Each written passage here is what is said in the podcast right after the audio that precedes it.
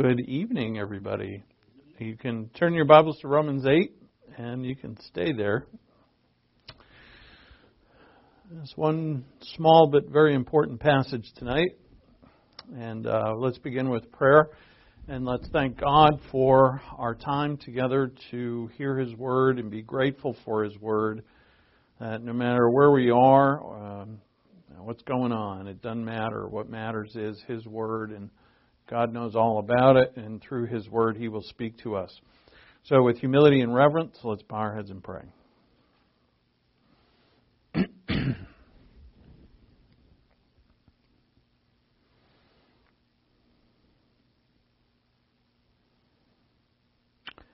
Our Father in heaven, holy and righteous, please teach us tonight to comprehend the life that you have given us, eternal life which is so far above us, but yet you have made us to live in it. You have so fashioned us as new creatures to understand it and to walk in it and to live in it. That and to do that, we you you enable us to or enforce upon us situations and uh, different uh, circumstances in our life where we we have to either trust you or go our own way, and we fail a lot at those tests, and yet your graciousness and patience continue to give them to us, and your word continues to encourage us to pick ourselves up and keep going. And Father, uh, we are grateful for you and, and these things that you give us, uh, and we're grateful for the, the Word of God and for our church, which we can gather and learn and listen. And uh, we're just so grateful, Father, for the ability that you've given us and the life that you've given us and uh, your grace and mercy and love that make it possible and keep us going. And so, Father, uh, as we turn to your this wonderful and, and very important passage uh, tonight, we ask that your Spirit enlighten every heart, and we ask this in Christ's name. Amen. uh, Christianity is never was meant to be um, just theory uh, or just doctrine. Uh, orthodoxy, if you will. It was never meant to be just that. Not that we always need our doctrine and we always need our understanding of the Word of God, of course. But Christianity was always meant to be lived. Uh, in fact, we know that because of the illiteracy rate in uh, the first century, that the letters written by the writers, uh, the apostles, and the writers of the New Testament were meant to be spoken. They were meant to be read to a congregation, uh, and and so they were meant to be heard. And within them, of course, we see the exhortation after exhortation, command after command, to and and with them the the uh, truth of understanding of why God gives us these commands, and why particular commands are are given, uh, and you know why they're important. We're told that. Uh, why should we live the way that we live? We're told that, and it's important to know that. You know the why, and that's in our passage uh, that we'll look at tonight. But um, Christianity is meant to be lived, and you know the bottom line. And, and, and you know a lot of people do miss that, and and I, I think you know purposely people miss that. I, I know I I did that purposely because at times Christianity is very difficult. Uh, it's not comfortable uh, because your flesh hates it. Uh, so uh, I, I just uh, reading a particular book by Dietrich Bonhoeffer lately. Actually, I have to read this book for a certain class I'm taking. But uh, the, the person who wrote the introduction to this, this, this book is about a Christian community, about the unity of the church that Bonhoeffer wrote. That was actually his PhD. Was his dissertation was on something similar to that, uh, on on unity in the body.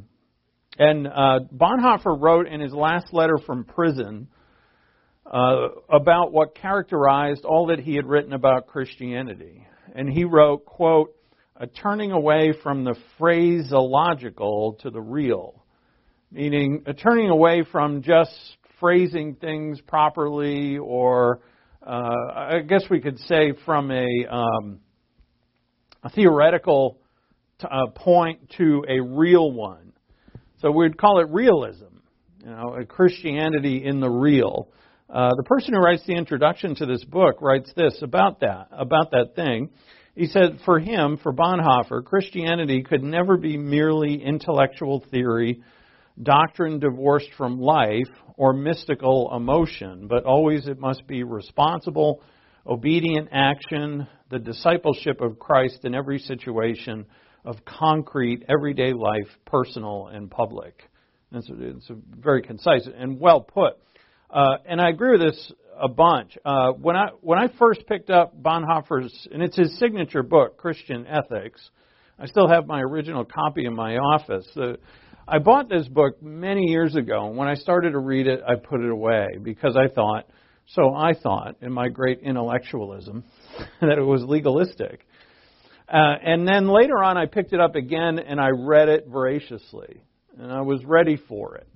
Uh, in fact, the the one book that I wrote on the Sermon on the Mount uh, comes was inspired by that book. Uh, Christian ethics. He really gets to where the rubber meets the road about look, the Christian way of life is a eternal life, and it has a certain way about it that has to be lived. Uh, and you know, if you don't want to live it, then you don't want to read that. And I think if you don't want to live it, you also don't want to pray. Because the reality of life demands a reality of communication with the Father. And therefore, if you really want to live the life, and you don't want your prayer life to be theory either. In other words, just some mechanical thing where I just read a list or I read a memorized thing and I just go through the motions, you know, just ritual. And that's why, because, um, you know, we must, and, and I always say this, and I must say it again, we, we must always have doctrine, always, but doctrine must never be divorced from reality. And this is one of the main reasons we must pray consist- consistently because it's a very real life that has to be lived. As this author puts it, it has to be lived in obedient action in every situation of concrete everyday life, personal and public. And uh, that demands a, a real relationship with God, not just a theoretical one. And therefore, that demands a real conversation with God. And so in our passage, we turn to Romans 8, Romans 8, 12. Um, we we started in verse 1 in this passage yesterday and, and, and just skimmed over it. We, we're just looking at it very broadly. Uh, we didn't, not into great detail, but we saw how it uh, flowed. You know, how the method of this wonderful chapter in the Word of God flows. Uh, and we'll review that here as, as in a few minutes. But the, the last part of the initial paragraph which is uh, verses 12 through 17. That's the last section of it. Is where Paul, in this this thought of who we are in Christ, right? This is where he said, "There's no condemnation for those who are in Christ." That's Romans 8:1. And who we are in Christ, what that makes us to be, as opposed to what we used to be when we weren't in Christ, but as he puts it, in the flesh. And the contrast there is incredible because in the flesh, I'm beholden to the flesh, I'm obedient to the flesh, and as Paul puts it here, I'm in debt to the flesh. But as a born again believer, I'm no longer in debt to the flesh. I'm freed from it. The flesh has been crucified with Christ. And you know, and don't forget, it was Christ bodily who died for me on the cross. As Christ said, Here's my body when he gave us the bread. This is my body, which is given for you. So his flesh is destroyed. So our flesh can be destroyed and is destroyed when we believe on him crucified. But as Paul puts it here in Romans 8, though we're set free from the flesh, and now under the authority of God the Holy Spirit, which is a tremendous change. Right? Authority of the flesh, which is fallen and nasty and sinful and evil and has nothing good about it, to being under the authority of God Himself, who is glory and light and holiness and everything good. It's a tremendous change. And that tremendous change, as Paul says here, demands an obligation. So it demands of us. And, it, and in this way, it is, and I'm getting ahead of myself a little, but in this way, this obligation that we have is not to like pay God back. Like, wow, God, you really did a great deed for us, and so, you know, how can I make it up to you? As if we possibly could.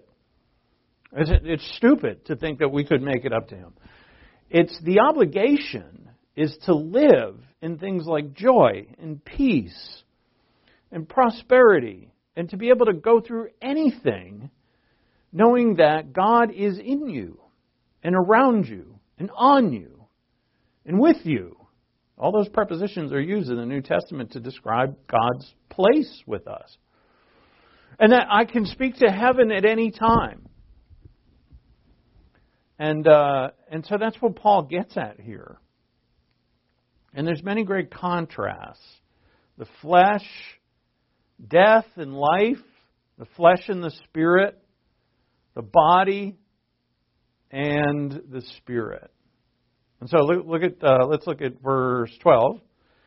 So what do I have here? Did I not do that? I took away my initial slide. That's cool. All right, so uh, Paul draws his conclusion here. The conclusion is that we're under obligation as sons of God, and as such, in this world, wrapped in this flesh. The, the wording that we used yesterday was we're in the wrong body. Absolutely. This body doesn't want to do what, what you know, left to itself, it's not going to do righteous things. Right? Body, human, fallen human bodies don't do that. So we're wrapped in the wrong body or this flesh, and this all demands that we cry out to Him, which is in verse 15. Now let's look at verse 12. So then, brethren, what does brethren mean? All the royal family of God, all believers. We are under obligation not to the flesh to live according to the flesh, for if you live according to the flesh, you must die. But if by the Spirit you are putting to death the deeds of the body, you will live.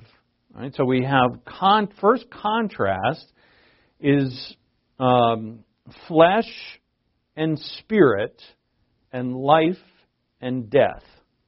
Right? So Paul's going to use these dialectically to reveal the truth to us. Um, where we were and what we are now, and what was what were our options before salvation, and what are our options now. And he's going to draw a contrast there. He does it so wonderfully.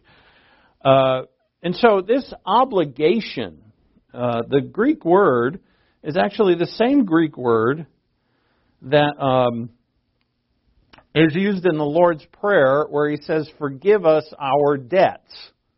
Right? So this, this is the same thing. It's the same word. A debtor. You know, we're in debt to someone. Forgive us our debts. Why is it debt? Uh, it's because we're in debt to God. We, we have uh, um, uh, broken His law, and so we're in debt to Him. Every time we sin, it's, a, it's another addition to the debt how could we possibly pay this debt off? Uh, some people think they actually can, which is ridiculous. But only Christ. The only thing that could pay this debt was Christ. So our debt, as Paul puts it so beautifully in Colossians, was nailed to the cross. The, the, all those things that we did wrong, all that debt was nailed to the cross. So when that happened, and this is what verse 12 literally says, we are debtors not to the flesh to live according to the flesh. So it says New American Standard here has we're under obligation, and you know to us, I mean, it, it's a good translation of that, but it's it, the, the word means debtor, and I think oblig, we think of obligation. We don't always think of that we're in debt to somebody. sometimes obligation to us is mean like things that I ought to do uh, that I'm obligated to. But this is an actual debt. And, if, and you're in debt to the flesh, I mean, think about that. Who's your master? If you're in debt to the flesh, that means you're the serf, you're the slave, and the flesh is your master, and you owe him or her. And what a terrible master. It's horrible. Um, now, the way that this is put, I, and I wonder if Paul is implying that we are debtors, just not to the flesh. It says, as we read this, it says, we are debtors, not to the flesh. Uh, and what I would like to translate this as is we are not debtors to the flesh. But where Paul puts the not, he puts it after the verb. So it, it has to stay this way. We are debtors, not to the flesh. So the implication is that we are debtors. But naturally, of course, we are. Who of us has made anything? When you were born, did you make yourself?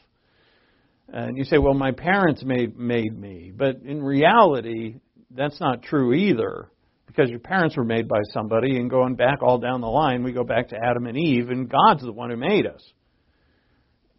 You know, Cain and Abel are made by Adam and Eve because God allowed them to be uh, agents in procreation. Uh, but certainly also the soul and the heart, uh, the spirit of mankind. This is the breath of God. And none of us have made that. But when we were born, we were born in debt. But debt to the flesh because we're fallen. When we're born again, we didn't make that either. We create nothing. And so when we were born again, we were made new. And now you're in debt to someone else. And that debtor, well, we're the debtor, right? So the, the one who owes, who owns the debt that we have is Jesus Christ our Lord. And you see the transfer. We go from this master who is the flesh, who is terrible and awful and evil and demanding. Well, God is demanding too, but in, in a good way. And, and now our master is the Father. So just looking at this from another translation, this is an English Standard Translation. It's a very good one. Um, it, it's uh, I think actually at times I like it better than New American Standard, but uh, in Romans eight twelve it says, "So then, brothers, we are debtors, not to the flesh, to live according to the flesh." So they translate this word debtor like it should be, not obligation. We are debtors. It's a noun. Obligation sounds like a verb to us, doesn't it? It sounds like an action or a participle, but this is not. This is a noun. We are something and we're debtors to the flesh. But Paul says, not to the flesh. And that's the good news. so, Paul here is contrasting flesh and spirit, death and life, and we're no longer in debt to the flesh to live according to it. So, the contrast between flesh and spirit, death and life. And we're no longer uh, in uh, debt to the flesh. So now, as Paul, uh, and as he showed us in verses 5 through 11, which we looked at yesterday, where we are those, verse 4 says, you know, there's no condemnation for those in Christ Jesus. We fulfilled the law through the flesh of Christ. Christ died for us. He fulfilled the law, so we fulfilled the law, meaning that we're righteous now. We're imputed with righteousness that has come from God, not from us. And so now we're those who walk by the Spirit and not by the flesh. That's what we're designed to do as new creatures.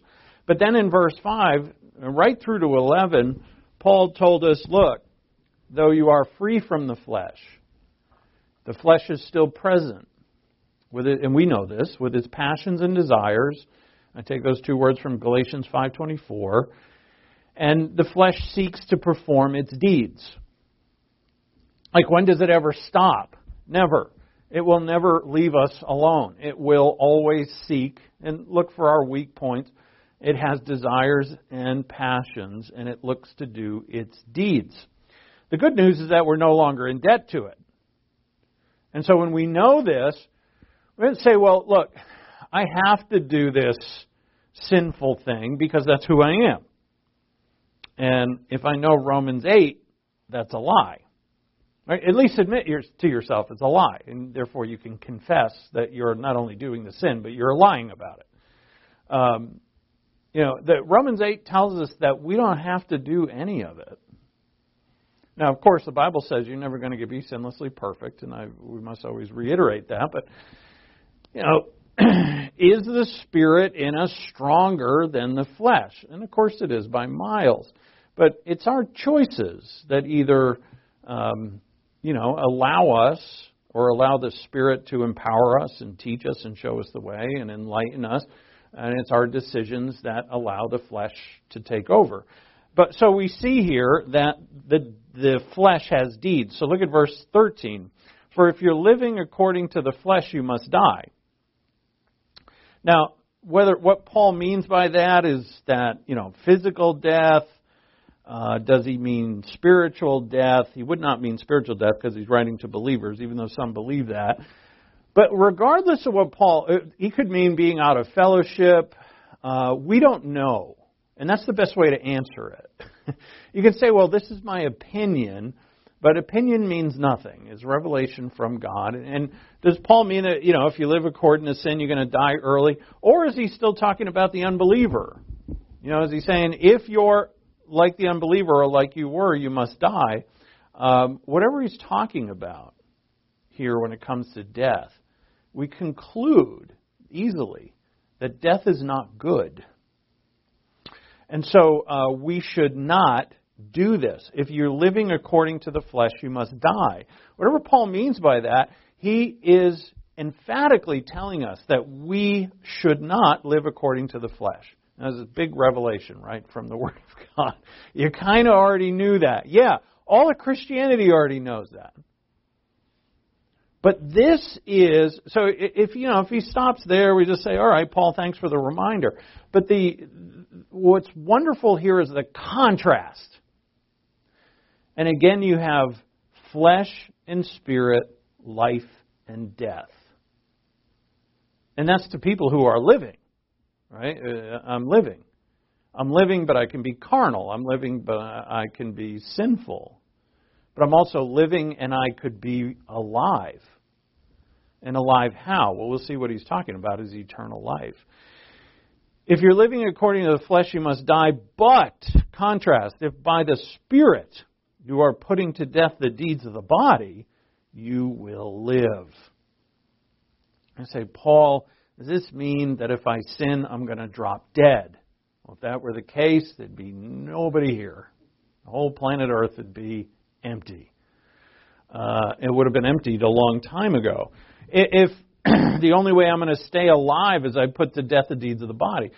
Well, obviously, this life that Paul is talking about is more than biological life. And of course, he, does, he doesn't use the Greek word bios, which is the word for just biology. He uses zoe. And zoe means life, soul life, uh, spirit life. It, mean, it means to be alive. But uh, this life that he speaks of in this context certainly means eternal life the life that we've been given by Christ. So this takes us back to the beginning of the chapter. We're those who walk by the Spirit, not by the flesh. And that's what this life is that he's speaking of here. And this harkens us back to verse 11. If you go back to verse 10, this is also wonderfully tied together. If Christ is in you, though the body is dead because of sin. Now, and I love what Paul does here, too, just to you know, sneak it in. Not to give you too many things to think about, because we, we don't want to get too much of a headache here, but he will talk about flesh and then talk about body, and he sort of equates the two. All right, so it's, he could, if we, if he wrote, though the flesh is dead because of sin, we wouldn't have batted an eye. But he uses it, and it's a different Greek word, soma, uh, body, if Christ is in you, though the body is dead because of sin, yet the spirit is alive because of righteousness. But if the spirit of him who raised Jesus from the dead dwells in you, and Paul uses this as an example, is the Holy Spirit, you know, someone of life, uh, someone powerful? Well, the Holy Spirit raised Jesus from the dead. And if that spirit dwells in you, he who raised Christ Jesus from the dead will also give life to your mortal bodies through his Spirit who dwells in you. Right? Life to your mortal body. Now, getting back to verse 13, he speaks of the deeds of the body. Not the deeds of the flesh, but the deeds of the body. If you're living according to the flesh, you must die. But if by the Spirit you're putting to death the deeds of the body, you will live. So he, he makes a connection here between flesh and body. And why is that important? Is that Paul is sure to not let us think that the flesh is some, you know, mystical, theoretical inner thing that is not connected to this fleshly thing. But in fact, he equates the two. Where is this flesh that he keeps speaking of? The Greek word is sarx. What is it? What, what, what, where is it? And it's in the members of my body. Wrong body. It's got the wrong one. I went to the store and got the wrong one. And I'm stuck with it. Right? It's flawed. It's broken. I'm stuck with it. But he just told us if the spirit of, that raised Christ from the dead dwells in you, then that spirit will give life even to the wrong body. When I say wrong, you know what I mean. I mean it's it's sinful, it's fallen. Now that we're born again and saved, we're destined for a resurrection body, and we long for it.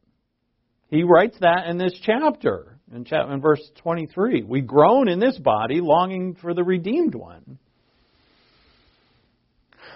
And uh, so Paul, therefore, connects the term flesh with what may be called the sinful nature that we possess. So, how is it connected to the flesh? Because, you know, the Gnostics taught that your body is evil, so just ignore it or don't worry about it. Let it do what it needs. The, the, the one I would have fallen for in Gnosticism would have been because Gnosticism either taught your body's evil, so you need to beat it to death. You need to be like a ascetic and a monk, you know, be a, a, a cloistered monastic life. Uh, the other, there was another form of Gnosticism that said, well, your body's evil, so just give it whatever it wants. It's unredeemable. You can't do anything with it. Uh, as I, I heard today a phrase that said, cheer up, boys, there's no hope. cheer up, there's no hope, right? There's nothing you can do about it. And that's kind, that was a Gnostic thought. And say, I would have I would have fallen right into that. I would have I would have liked that one. Just give my body what it wants because my body wants all the time. So uh, sure, you know, and I can be spiritual in my head. Gnostic said, oh, uh, even more so.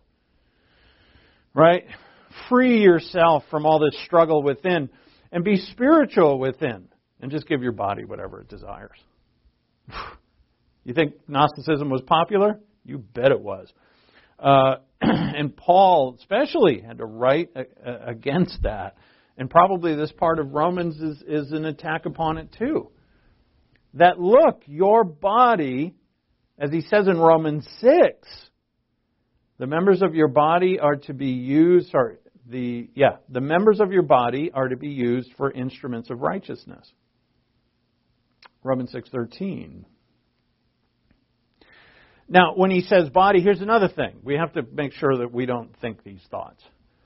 If Paul's saying the body, it's just the body, well, what about my thoughts? He's, is he not dealing with thought?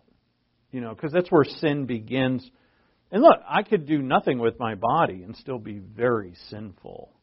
I could be very moral with my body, yet in my mind be full of hate bitterness judgmental, and so on. Uh, but we have to remember that the brain is a part of the body. And the brain has fleshly deeds as well. It's just when the brain has fleshly deeds, it's in the form of thought. So, if through the Spirit we're putting to death the deeds of the body, we will live. Throughout the New Testament, what is this life? Throughout the New Testament, eternal life is discerned by the writers of Scripture as not a duration of life. They hardly ever actually now that I think about it, I can't remember one instance where they think where they talk about eternal life just being super long. Right? I've heard people say this, what are we going to do in heaven? Did I just die? Oh, oh. See, death and life. Kaboom. If I if I died now, it'd have been right resurrection body, right on camera. That'd have been great. Um,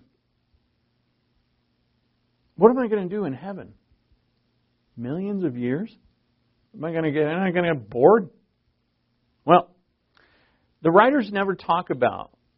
I, I shouldn't say never, but I, I can't think of an instance where it talks about billions and billions, you know, like Carl Sagan, billions and billions. Remember that we're all in this room old enough to know Carl Sagan. But uh, it talks about when, when it comes to eternal life, the writers talk about quality of life. It's a type of life.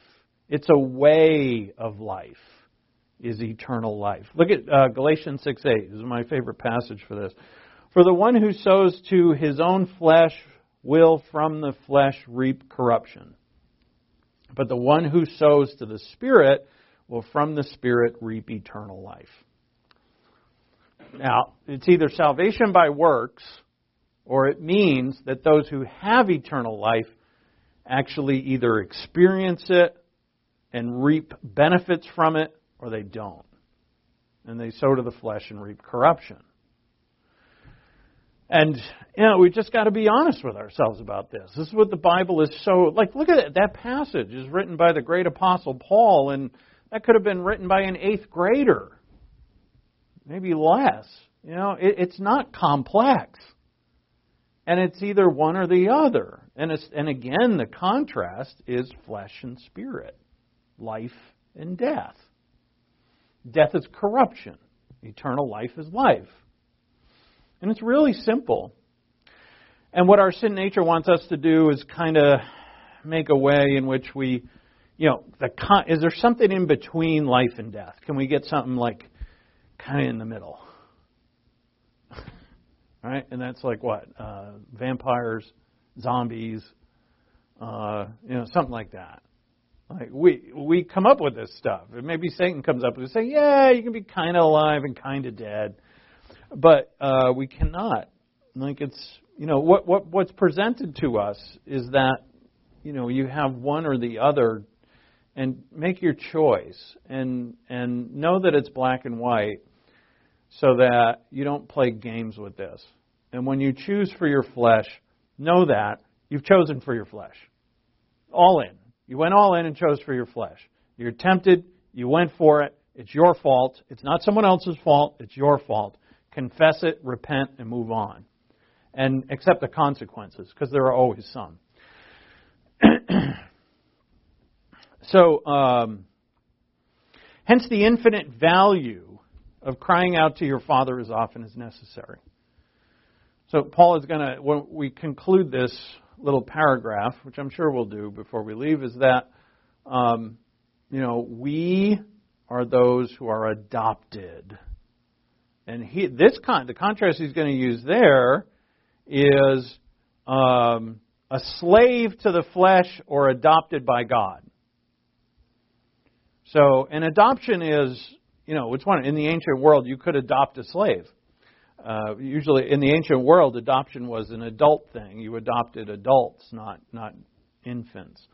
Um, but you know, it's the contrast is between having the flesh as your master or having the Father as your Father.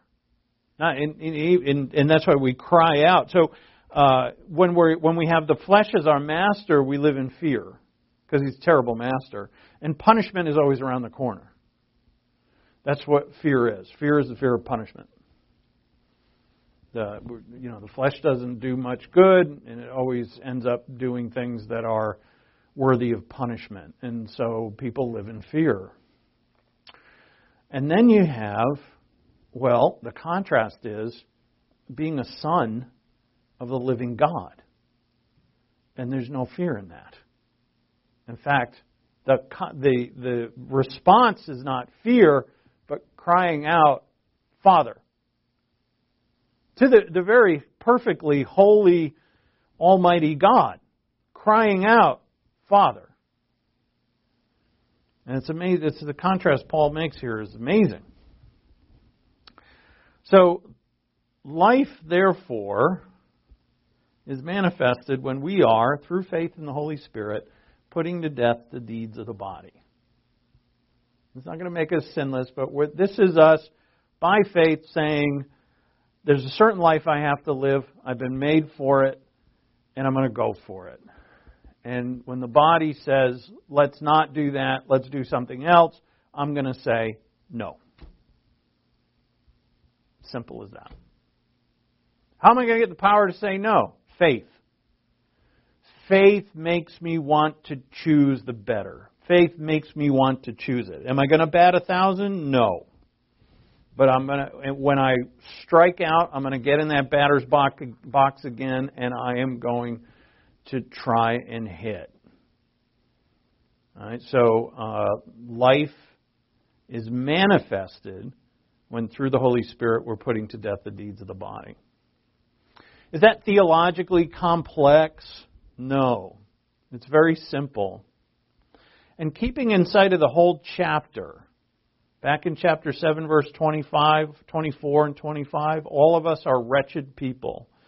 But we have been set free, and there is no longer any condemnation for those of us who are in Christ Jesus. Christ has fulfilled the law in his flesh and fulfilled the law for us so that we're no longer under the law, but we walk by the Spirit. Still, we are not free from the potential and dreadful influences of the flesh under which mind and body will sin. But far more powerful is the Holy Spirit within us, whose power Paul illustrates by the resurrection of Christ. If he could raise Christ from the dead, then he can give life to your body, even though it's mortal. Then, reiterating our new position, Paul states that we're obligated, or should we say, in debt, but no longer to the flesh, and that if by the Spirit we're putting to death the deeds of the body, then we'll live. And here it seems that Paul is transitioning now from showing us what we have from eternal life, that we have eternal life, to actually living eternal life. So the, pro- the progression is, is simple but genius. So now we move to living eternal life. We have it set free from the law. Uh, we're no condemnation, forgiven of all things. We're made new. And then now it's to live it. so this change now at this place is with the word leading. And this is a pretty common word in the New Testament, ago, one of my vocab words. So I know this word. and uh, it means to lead. That's all it means. Ago, A G omega, or alpha, gamma, omega. And, and so it's used quite a bit in the New Testament. So it's just common. There's no complexity to it. It's just like, look, someone's going to grab you uh, by the, not force you, right? Not going to grab you by the throat and pull you but is actually going to go in a certain direction and they're going to say, Follow me. Or is very uh, a theme in the Gospel of John, which starts in chapter 1, where the Lord said to uh, John and Andrew, Come and see. And this is all throughout. Pick up your cross and follow me. Follow me. I'm going to go a certain way. I've enabled you to follow. As Hebrews says, it's uh, Hebrews 9. Oh, sorry. Uh, yeah, 9. Why is that messing up in my head? I think it's nine. No, it's ten. Doesn't matter right now for some reason. Uh, right now, my head is like the most important thing. But the uh, the door is open to a new and living way. So that new and living way is the way that Jesus is going. The Father, the Holy Spirit. So he says, "Look, come and see. Follow me." So we're no longer debtors to the flesh, but now we're led by the Holy Spirit. Look at verse 14. For all who are being led by the Spirit of God, these are sons of God. Boy, I, when uh, you know controversies surround the ministry of God, the Holy Spirit, and uh, when the rebound controversy happened years ago, this was one of the passages that you know I clung to and said, "Well, look." People say, "Well, you know, you you know, this God just turns His back on you or something because you haven't confessed your sins." And but I'm like, I, I said, you know, you know, it's not right to sin, and you should confess your sins, absolutely, you know. But does God turn His back on you? Um, well, I mean, you know, what about Romans 8:14, you know, all who are being led by the Spirit of God, these are the sons of God. This means that all of us are being led by the Spirit. The Spirit's never going to quit on us. Your Father's never going to quit on you. He's never going to turn his face from you. Ever. Because you're in his Son, you're in the Beloved. We're led. Now, sometimes that leading, you know, we're not, sometimes he's always leading and we're not following. And so with the Spirit, if we keep the imagery, the Spirit's going to turn around and come back and kick our behinds. You know, He's going to discipline us. Uh, God will discipline, but we are led by the Spirit. And that's the great contrast. This is yet another contrast. So we have flesh and spirit, life and death, and here we have leading and you know being a slave, being a slave to the flesh or being led by the spirit. And so now comes another word. So in verse 14 we have leading, and in verse 15 we have receiving.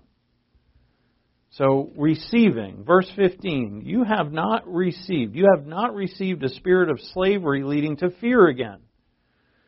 Slavery to sin and death, which lead to the fear of punishment. Because what is the spirit of slavery? It's the spirit of fallen man. We're all born with it, and we're all born to eventually be very afraid. We're all born slaves to sin and eventually death. When we're very young, we don't really understand death yet. But if it comes upon us, something like I, I'm, I'm very aware of the of my child now. I, and I, and you know, it's as I've seen for the other children, why do kids get scared? You know, why do little kids get scared of the dark? Monsters under the bed, all of that. I'm, I thought, Chris and I laugh about this all the time because uh, I was uh, one of my initial memories of when I was a kid, when I was little. There was a big brown coat in my closet. So we had, we were in a fairly old house when I grew up, and there was not some you know back then they had little tiny closets, and so you know everybody's closet was used. All us kids. There are four bedrooms, and there are five kids, and you know we we had to bunk up and stuff. But when I, I had my own room finally, but my my closet's full of all my parents' old clothes and stuff. There's a big brown jacket in there, and it was dark. And I'm looking in the closet, and that brown jacket looks like a bear to me. And it looks like, uh, and I am sure it's a bear. So I am under the covers, you know, so scared. And I heard my brother Tim walking down the hall, and I, I called him, and I called him in, and he came in, and he asked me what was up, and I told him, and I said, Is that a bear? And he went to the closet and checked it, and he said, No, it's a coat. And I was relieved, and then he walked away and then I told this story to, to Chris, and Chris said he didn't take the coat out of the closet. And I was like, you know what? No, he did not. Did I take the coat out of the closet? No, I never did. For months, I just thought there was a bear in my closet. I mean, Chagrs are idiots. They're not nice, and they're idiots. So anyway, what am I talking about here? Fear again. We all, all of us, fallen human beings, we fear our decisions. We know what we ought to do and we ought not to do, and we don't want to do them. We fear the consequences, even though we kind of push ourselves. You know, we're part of society, so we kind of do what we should do. Uh, criminality in our nation is rising. People are losing that uh, restraint uh, that is put upon us by the police, not the laws.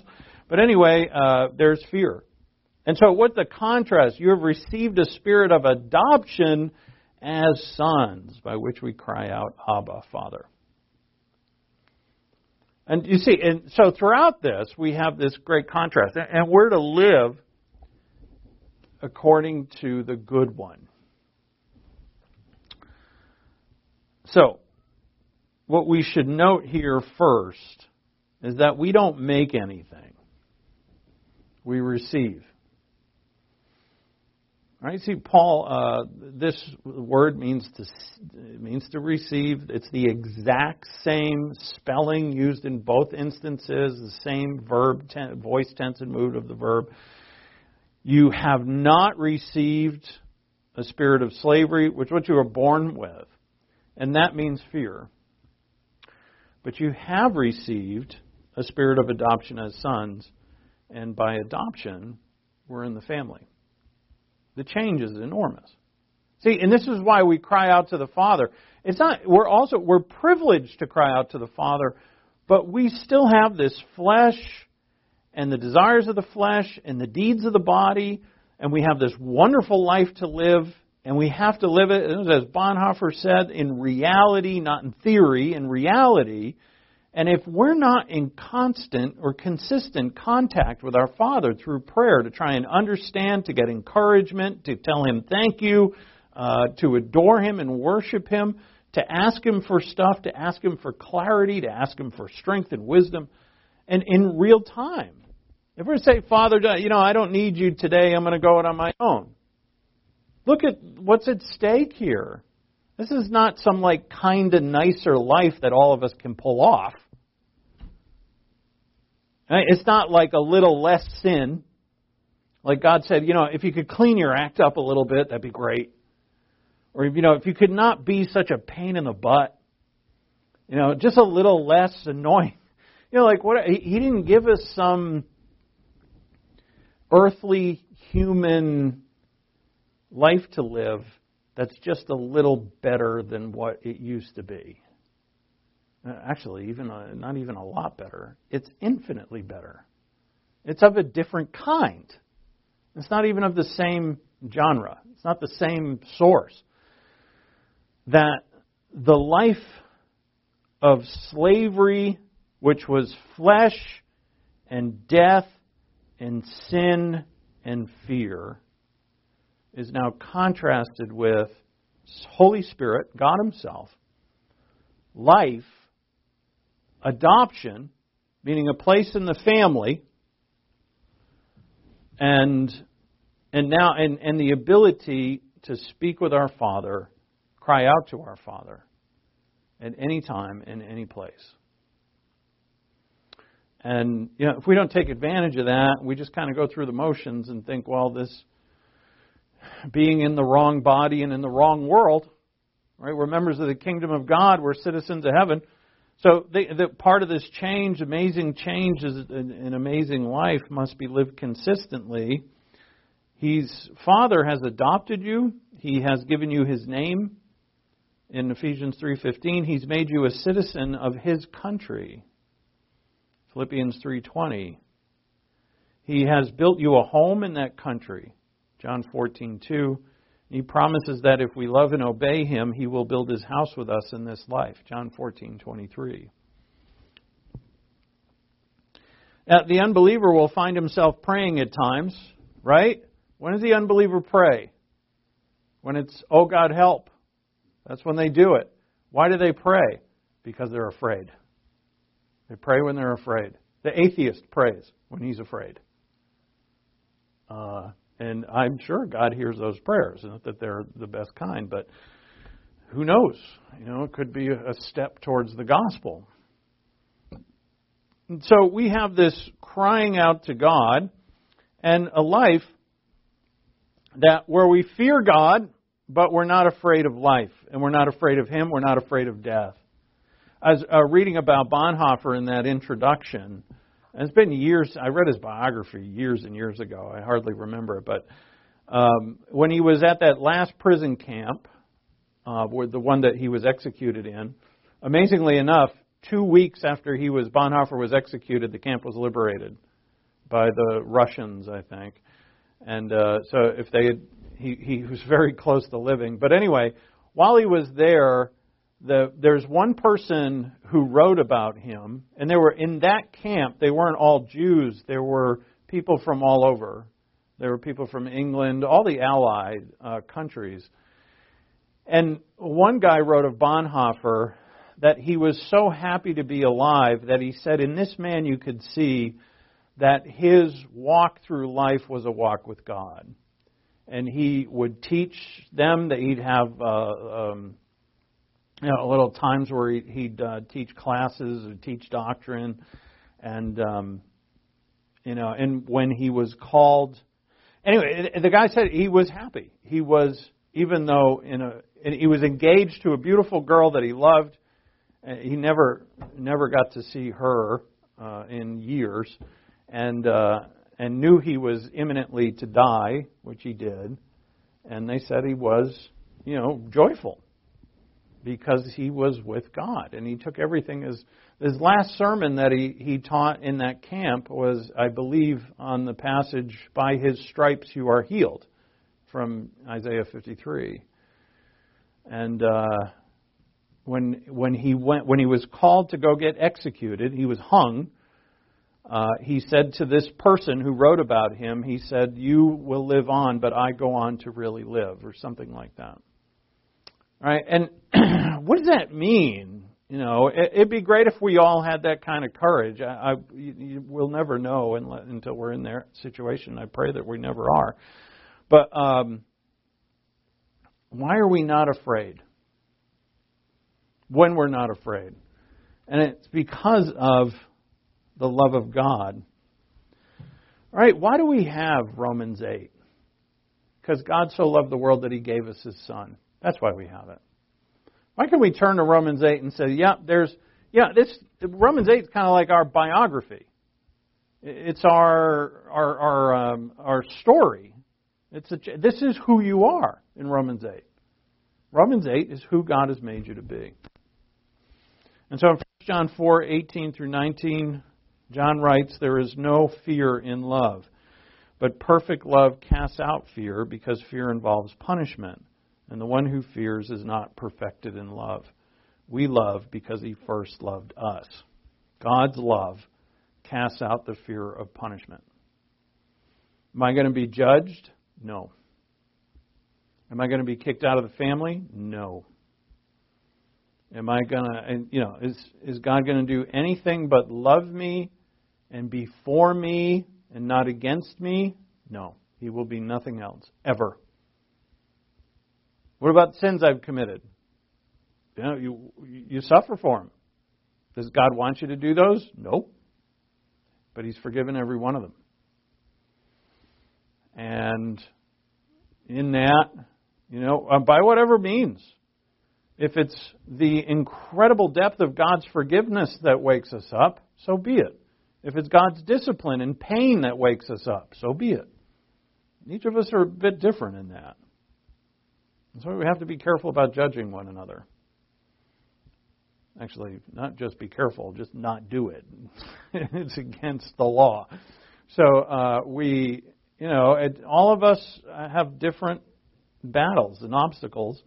And we, and we all got to get to the same place. But Romans 8 is true of every believer. Every believer, that is true. And this is why we got to keep praying. That's why I use it. I use this passage just for the Abba Father. But there's no point in saying, all right, let's turn to Romans 8:15. All right, everybody say it, Abba Father, and let's go on. If you don't know the context of Romans 8, then Abba Father doesn't mean all that much.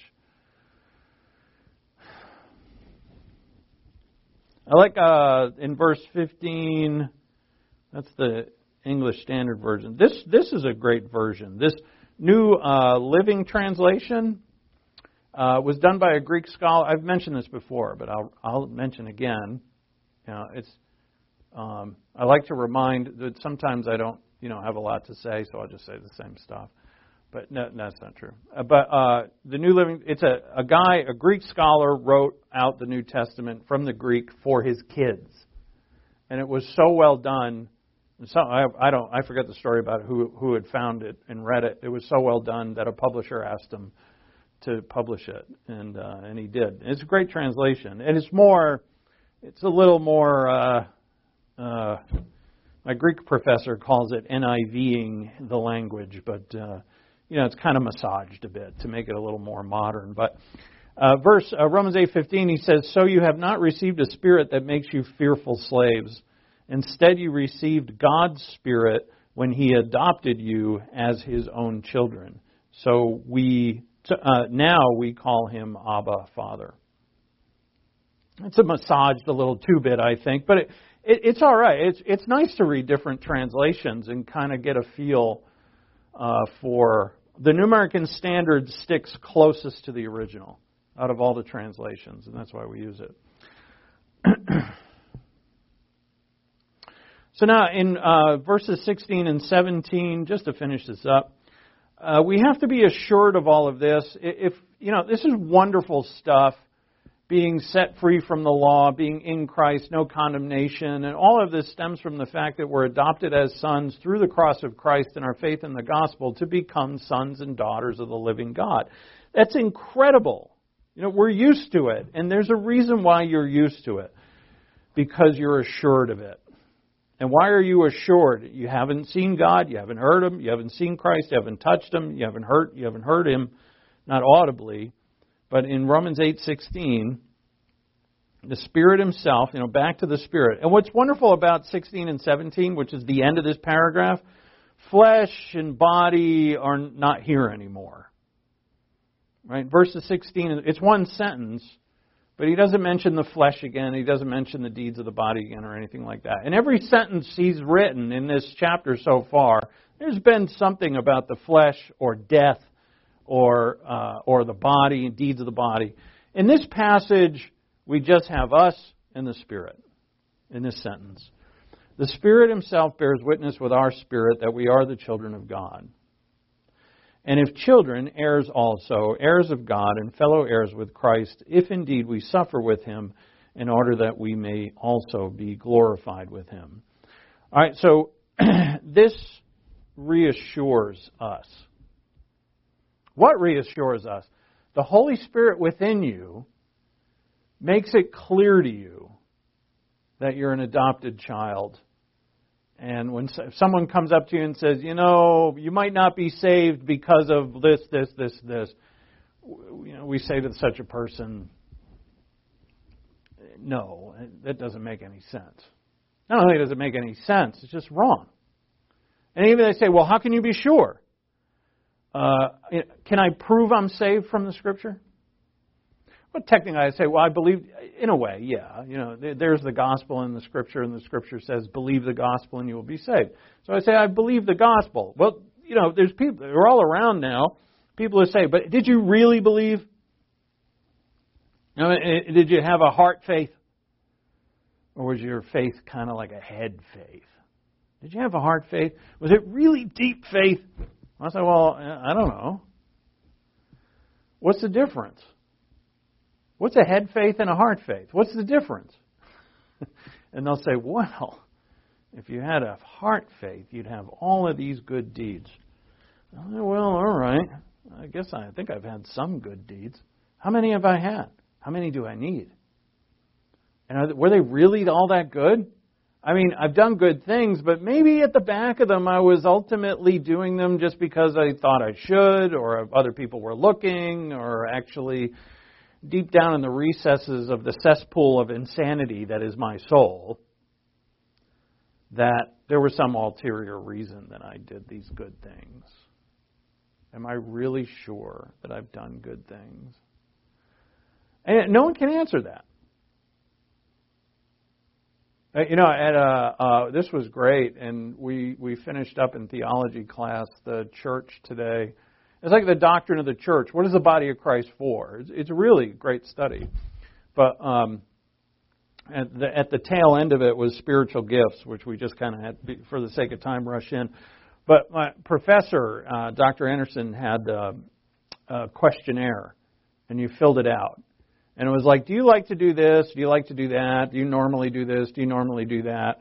And it was like 30 questions, and you like clicked them off and each question had like a letter attached to it, and you counted up all the letters, and then you flipped it over, and it told you what your spiritual gift was.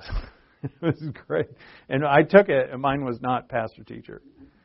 So I told I told Anderson that I had to quit. Uh, mine ended up being encouragement. I was like, well, this test doesn't work because I'm not. I mean, maybe from behind the pulpit. I, I guess I'm a little better at that than I used to be. But anyway, why am I talking about this? Because I'm done, because I'm finished. And, you know, this, this final point I want to make out of this passage is that we have to be sure. If this, if this stuff about that Paul has written about us is just theory, or I kind of think, you know, I, I I believe in Christ my Savior. I know He's my Savior, but you know, is this very is this real? Am I really indwelt by Him? Am I really alive in Christ? Am I really adopted into the family of God? Am I really led by God the Holy Spirit? Think about it. Uh, having a leader, you can't get any better than that by miles. Is that really true? And I know a lot of Christians sit on the fence with that. They're not going to admit it, you know, but you know, do you, is it really true? Is it your reality? Let's think about it. Therefore, what's visible before us is not reality. All of this is temporary. Even my, even our bodies. These are temporary things. But the reality, which is eternal, is all invisible. And assurance comes by God the Holy Spirit. So if you're not sure about the whole thing, even as a believer, and that's very possible, you can be a believer who says, "Yeah, you know, I mean, I'm sure of the truth of them, but you know, uh, does does temporal things are they more real to me than the Spirit of God say?" And you know, we have to we keep learning the Word of God. We keep this way. Prayer is so important. We have to keep in contact with the Father and, and glean from Him in our prayer life not only the understanding of truth, but the reality of truth. That's another, that could be a whole other aspect of prayer, a type of prayer. There's a type of prayer to, to discern and learn the truth. There's a type of prayer to make the truth a reality.